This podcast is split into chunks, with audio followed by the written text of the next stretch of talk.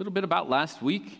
Just to recap, this is a, a pretty, pretty interactive, not interactive, uh, integrated part one and two from, from last week and this week. So I just wanted to recap in case uh, missed some of, of what we talked about last week. We, we spent time focusing on the image and the beast in chapters 2 and 7 and understanding how those kingdoms were known well in advance uh, with Daniel's writings and how uh, through all of that we can, we can know and understand God's sovereignty.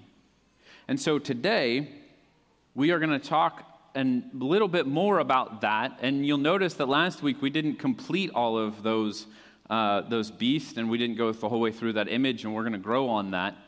But Mike already mentioned that you guys had some homework.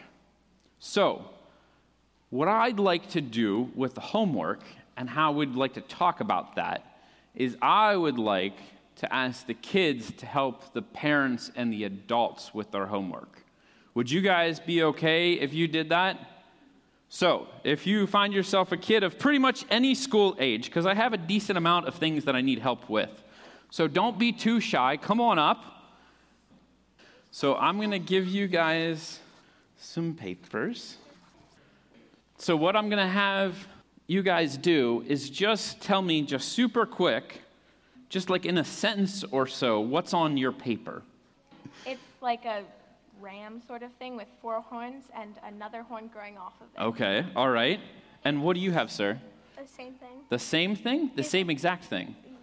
basically. Basically, okay, but maybe a little bit different? Yeah. Okay. It's basically just a, a unicorn goat. A unicorn goat.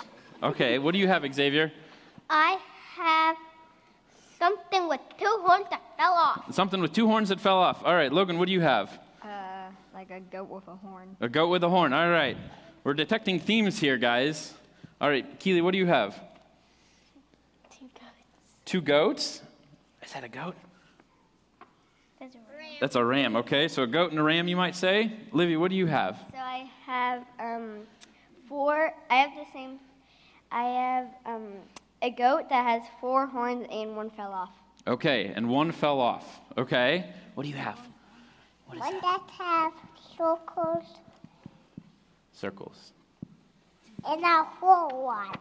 Ones that have whole circles. Okay, and Christy, what do you have? I have a goat with one horn. Goat with one horn. All right, so guys, what we have here are the images that hopefully sound familiar as you did your homework in chapter 8. So, can you guys help me? Uh, if you guys could all stand now and then turn around and maybe take a step towards me, which is backwards.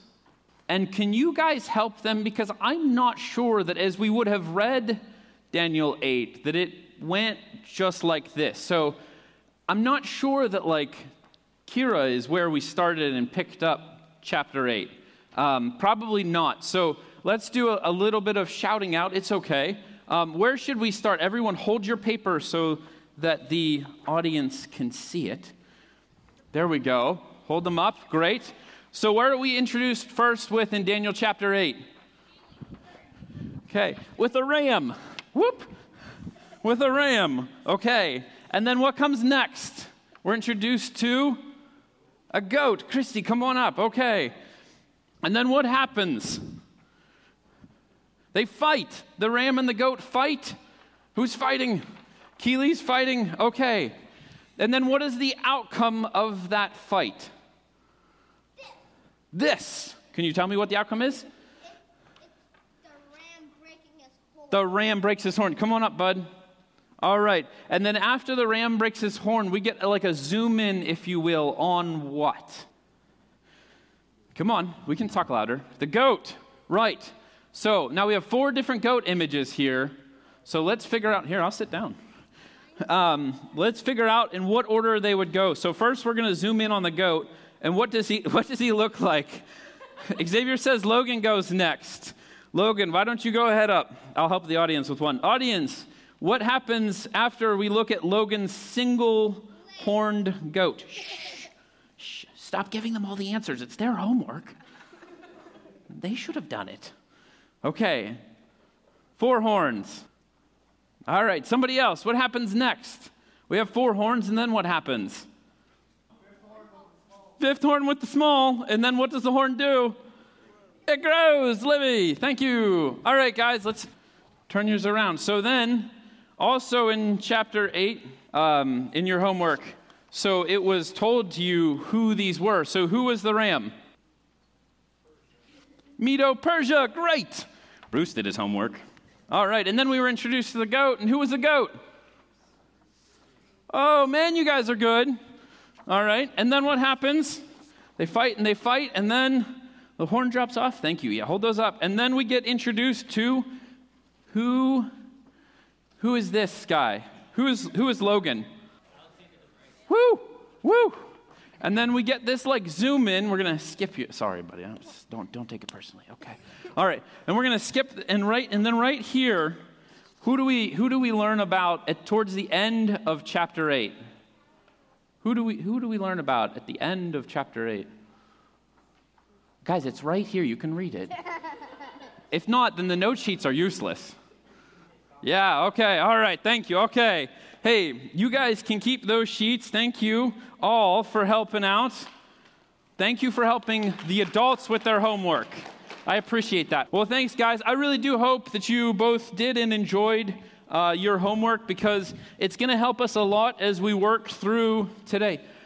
So it is. It's going to prove uh, very helpful because what we are going to try to do today is move through and close out Daniel chapter 2, 7, 8, and 11. That's four chapters, all prophetic. It's going to be awesome, but a lot. So that's why homework was a little bit necessary.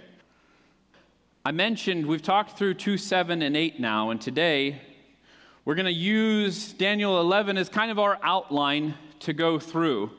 And now we're going to pick up in uh, verses 1 through 4. And you can see that it basically gives you the setting that lines you right up with where you guys had for homework in Daniel chapter 8. And then it starts to get to go from, from I would say, clarity to, to forecasting prophecy further, further out. So it gets little less, dis, it's just as descriptive, but it's not as identifiable, maybe. As we talk about the warring kingdoms in verses 5 through 20, now, I'm just going to pause here and just give you guys a couple of highlights that are frankly just awesome. In verses 5 through 20, which I again encourage you guys to read afterwards if you haven't already, it is phenomenal how the Word of God goes through and it basically lays out the events. So, just to give us perspective, what we find here, let's read verses 1 through 4 real quick. So, also in the first year of Darius the Mede, I, even I, stood up to confirm and strengthen him. And now I will tell you the truth. Behold, three more kings will arise in Persia, and the fourth shall be far richer than them all. By his strength, through his riches, he shall stir up against the realm of Greece.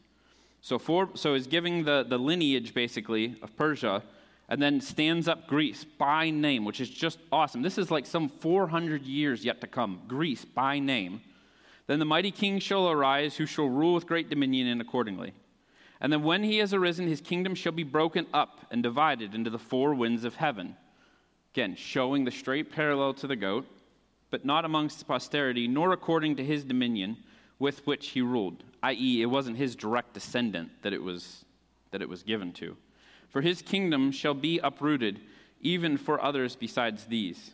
And then it talks about it, then it kind of dives in and focuses on the north and the south. And that's what it goes through verses 5 through through really 20. And it goes through this awesome, just, man, it follows like the lineage and what happens. I mean, we're talking down to the details of like, hey, this person is going to marry in over here, but it's not really out of love, it's a spy. I mean, that kind of, and then they're going to report back. That's amazing. It's, it's right here. You look at these verses. What we are going to do today is start and pick up in verse 21. And not because it's particularly good, but but it's, it stands to reason that the scripture zooms in and it, it moves a little slower, starting in verse 20, 21 with some added details. And so that's where we'll pick up our time today. And we're going to read that through. It says, And in this play, in his place, so it's just talking about the previous king, will arise a vile person to whom they will not give the honor or royalty, but he shall come in peaceably and seize the kingdom by intrigue. With the force of a flood, they shall be swept away before him and be broken, and also the prince of the covenant. And after the league is made with him, he shall act deceitfully, for he shall come up and become strong with a small number of people. He shall enter peaceably into the richest place of the providence, and shall do what his fathers have not done, nor his forefathers. And he shall disperse among them the plunder, spoil, and riches. He shall devise his plans against the strongholds, but only for a time. He shall stir up his power and his courage against the kings of the south with a great army. And the king of the south shall be stirred up to battle with a very great and mighty army. But he shall not stand, for they shall devise plans against him. Yes, those who eat of the portion of his delicacies shall destroy him. His armies shall be swept away, and many shall fall down slain. Both these kings' hearts shall be bent on evil, and they shall speak lies at the same table, but it shall not prosper, for the end will still be at the appointed time. While returning to his land with great riches, his heart shall be moved against the holy covenant, and shall do much damage and return to his own land. At the appointed time, he shall return and go towards the south. But it shall not be like the former or the latter, for ships from Cyprus shall come against him. Therefore, he shall be grieved and return in rage against the holy covenant and do damage. So he shall return and show regard for those who forsake the holy covenant. And the forces shall be mustered against him, and they shall defile the sanctuary fortress they shall take away the daily sacrifices and place there the abomination of desolation. Those who deal wickedly against the covenant shall he shall corrupt with flattery, but the people who know their God shall be strong and carry out great exploits. And those of the people who understand shall instruct many ways. Yet for many days they shall fall by the sword and flame, and by captivity and plunder. Now, when they fall, they shall be aided with little help, but many shall join with them by intrigue. So, what we're talking about is lining up with where you guys covered and got through with the, with the ram and then the goat, and that horn that grew out of power and with pompous words, it says. And so, there, we're talking about and have lined up directly from the events that got us here from verses 5 through 20 Antiochus Epiphanes, Antiochus IV. And it goes through some of his military campaigns. First, very successfully, a very sneaky one where he went into Egypt on a friendly endeavor, basically.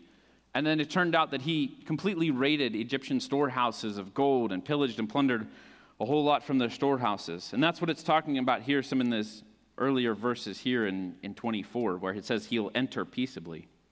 But then something happens. Antiochus tries to do it again, and it doesn't work this time. And again, this is one of these awesome examples of detail in Scripture. So it says in verse 30, it says, For ships from Cyprus shall come against him.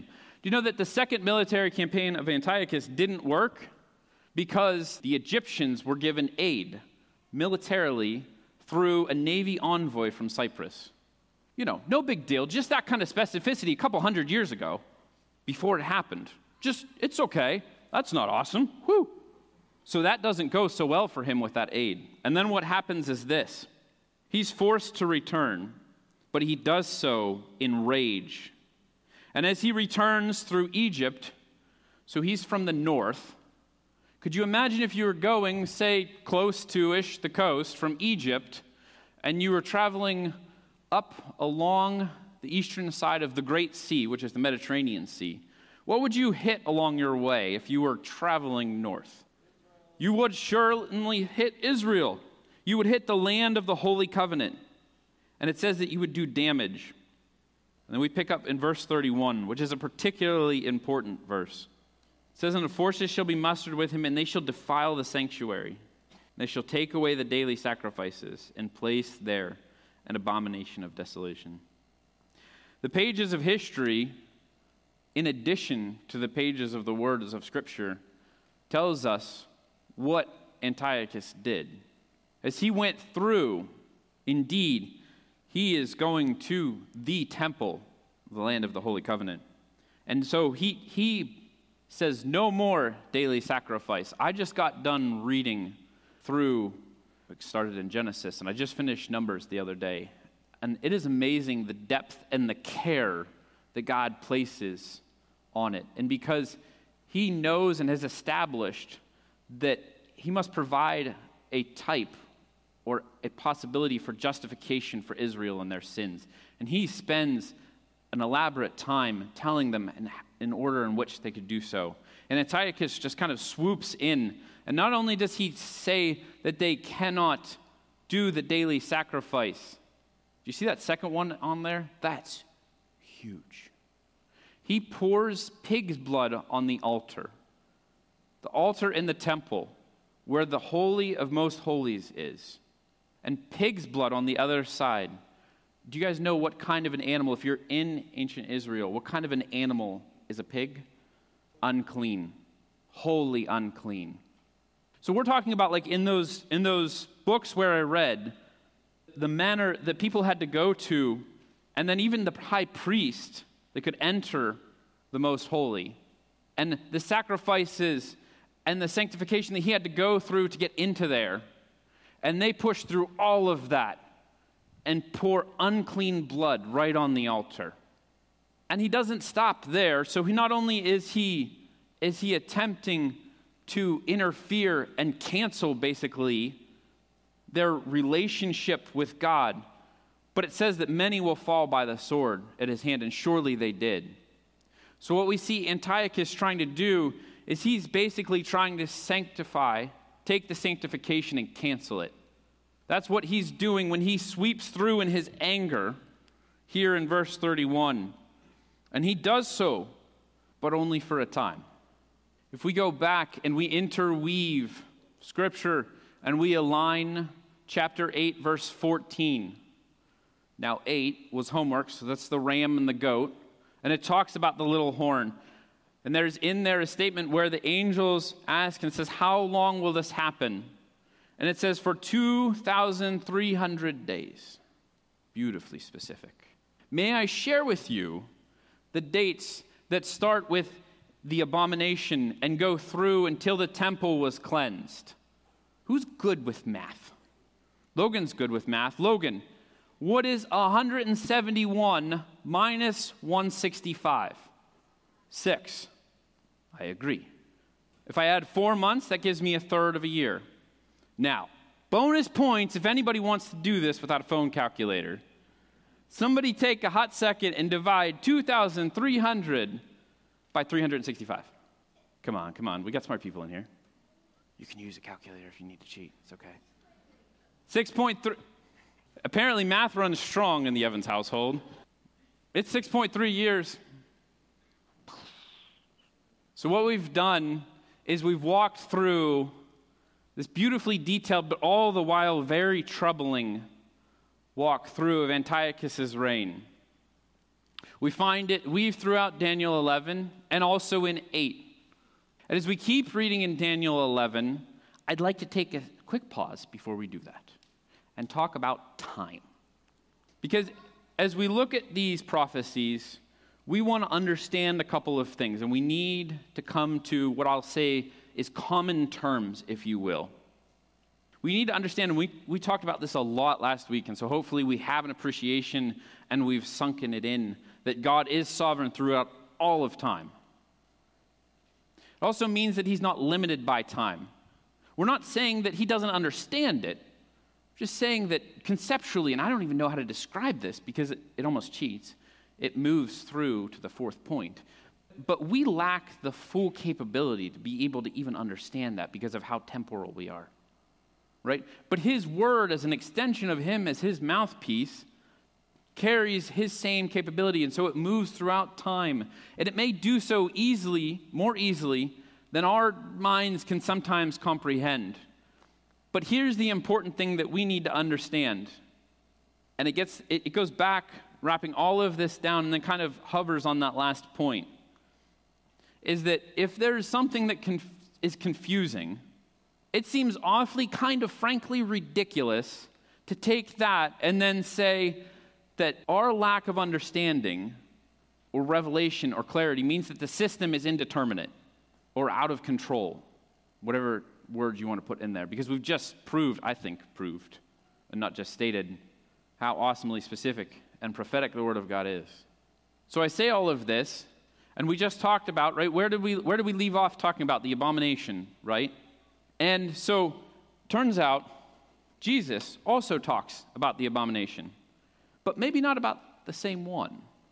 Because let's read this together. It says, Therefore, when you see the abomination of desolation spoken of by Daniel the prophet, standing in the holy places, whoever reads, let him understand. So look at the, um, I'm also full FYI here. I am not an English or grammar person, but I am enough to know that, that this statement, therefore, when you see it, that's not past, it's not present, that's future tense.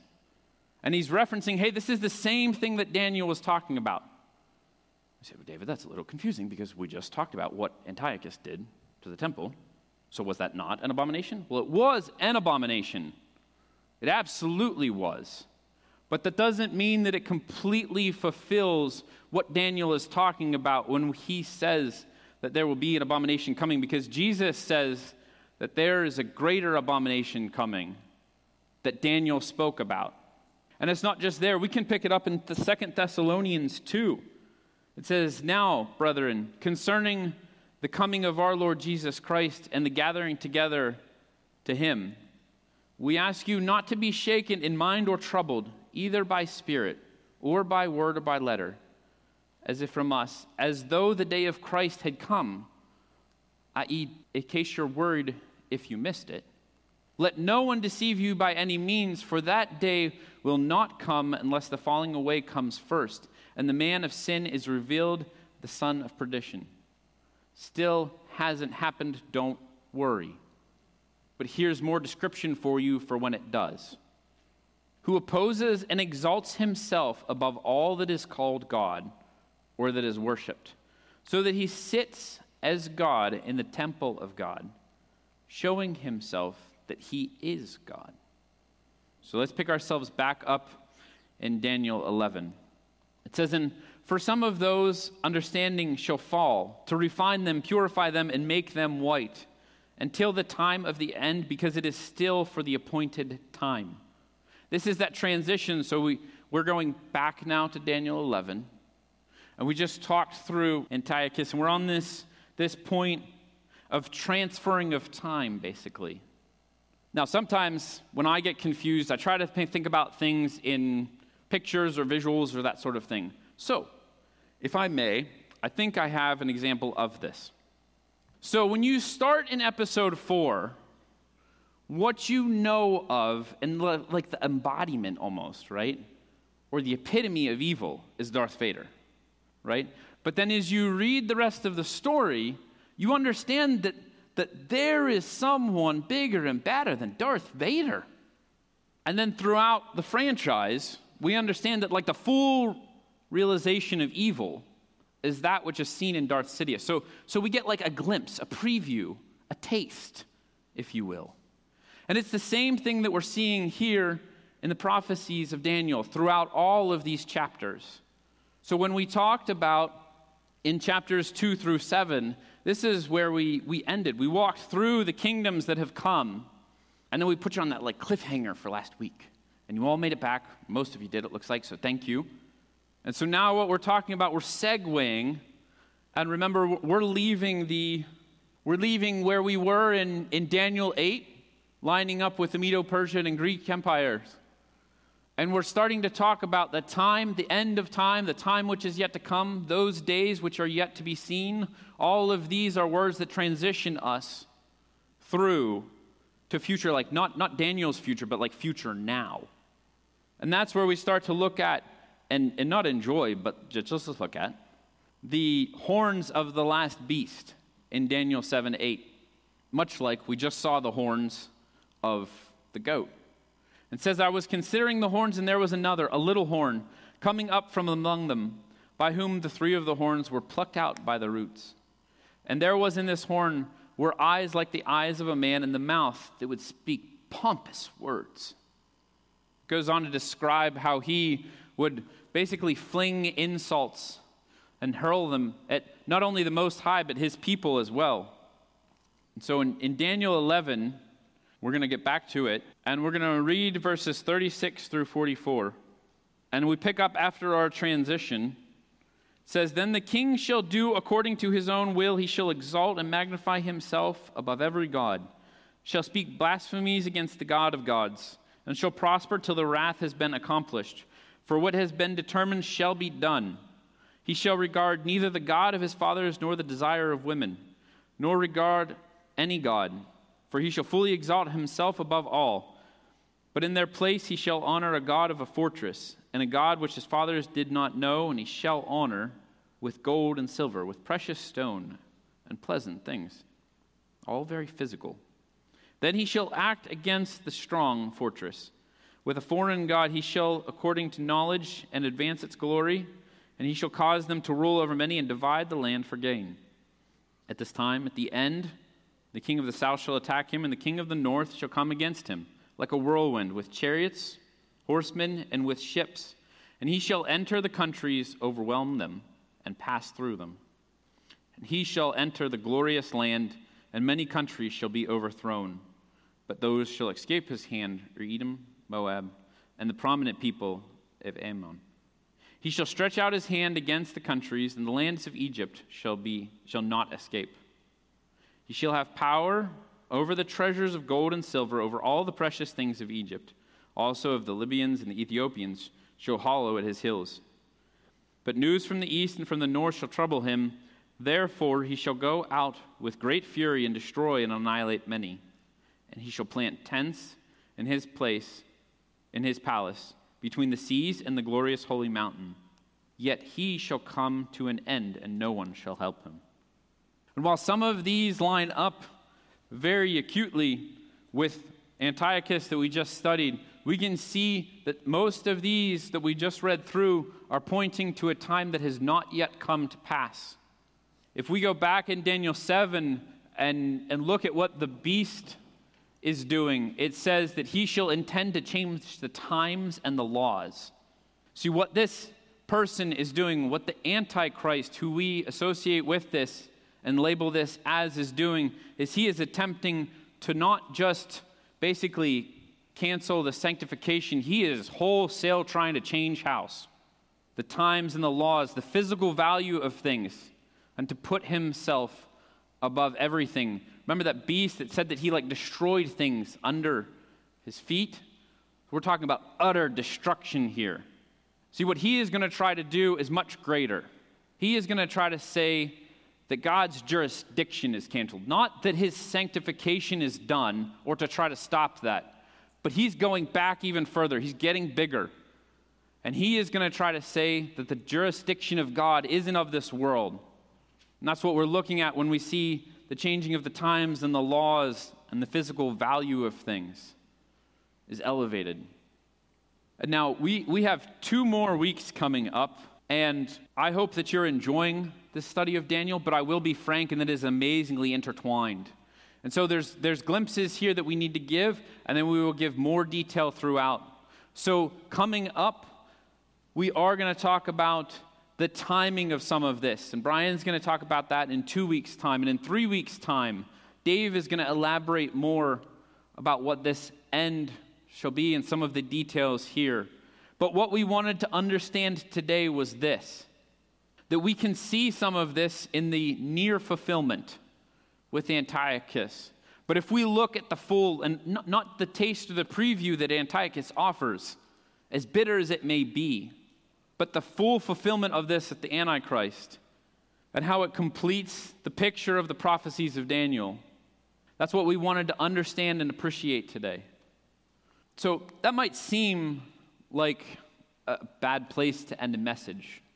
But what I wanted to do, because we're going to leave our focus on these chapters of the image and the beast and the horns, what I wanted to do was appreciate as a congregation kind of like what we did last week with understanding and, and knowing his sovereignty, wanted to just reaffirm and give you guys like a glimpse of that which is to come and how most of these stories end. Uh, hint, it's not most, it's all of them. So I'm going to have the kids come back up here. We're going to do an activity. And if you don't feel like cleaning up, you're actually welcome to as well. I have extra. This is our image from chapter 2, so which they had as a coloring page, but it's filled out. So gold, which is, help me out, guys, let's move through this. Show me, we got this. Gold, which is Babylon. The chest and arms, Medo Persian, and the hips. You guys are good. The legs. And then today, we very briefly, but we covered the, the toes and the feet, which are they're also made of clay. Very good, sir. Tar? Tar? They're hard. Yes, yes. All right. And so this future kingdoms to come. And so in here you go. You can each have one. And I, am serious. If you want to enjoy in this activity as well, you're more than welcome to. I printed out like 20, so it helps with the effect. I don't mind. You just have to clean up afterwards. All right. So you guys hold tight, and let's all enjoy this together. We're going to walk through. We first we're going to go reverse of how we started our stories and end our stories today. In Daniel 11:45 where we were spending our time today at the end that section of scripture closed with this. It said, "Yet he too shall come to his end and no one will help him." If we look at the ram, or sorry, the goat rather, and the horn that springs off of that, in Daniel 8 at the end of the verse it says, "But he shall be broken without human means." If we go back again and look at Daniel 7, where the beasts are, this is the end of the beast. It says, But the court shall be seated. This is the court of the Most High. This is the future bride of the church, and shall take away his dominion to consume and destroy it forever. And then we'll end where we started these last two weeks with the image. Right? And this is how the image ends. It says, Then the iron, the clay, the bronze, the silver, and the gold were all crushed together so, guys, take your image for me and start crushing it, right? Because this is what's going to happen. These earthly kingdoms will be crushed, right? And then here's what it says, right? It says it will become like chaff from the summer threshing floors. The wind carried them away so that no trace was left to be found. The stone that struck the image became a great mountain and filled the whole earth. You can go ahead back to your seats. We're going to close with a word of prayer. I'm going to read Daniel 2 as they work themselves back to their seats. in the days of these kings, the God of heaven will set up a new kingdom, which shall never be destroyed, and this kingdom shall not be consumed like all these other kingdoms, and it shall stand forever. Father God, we thank you that your kingdom is not made or defined by the things of this world the gold, the silver, the bronze, the iron, the defiling beast, or rulers that speak pompous words. God, that your authority, God, over everything is certain, and it is caring for your holy nation both that of Israel and of your bride to come, as we see throughout the visions in Daniel. God, we sit today in awe and amazement of how you alone fully know and understand the impact of all of these, and we come along in this journey, God, to follow and to learn from you and your infinite wisdom. Amen.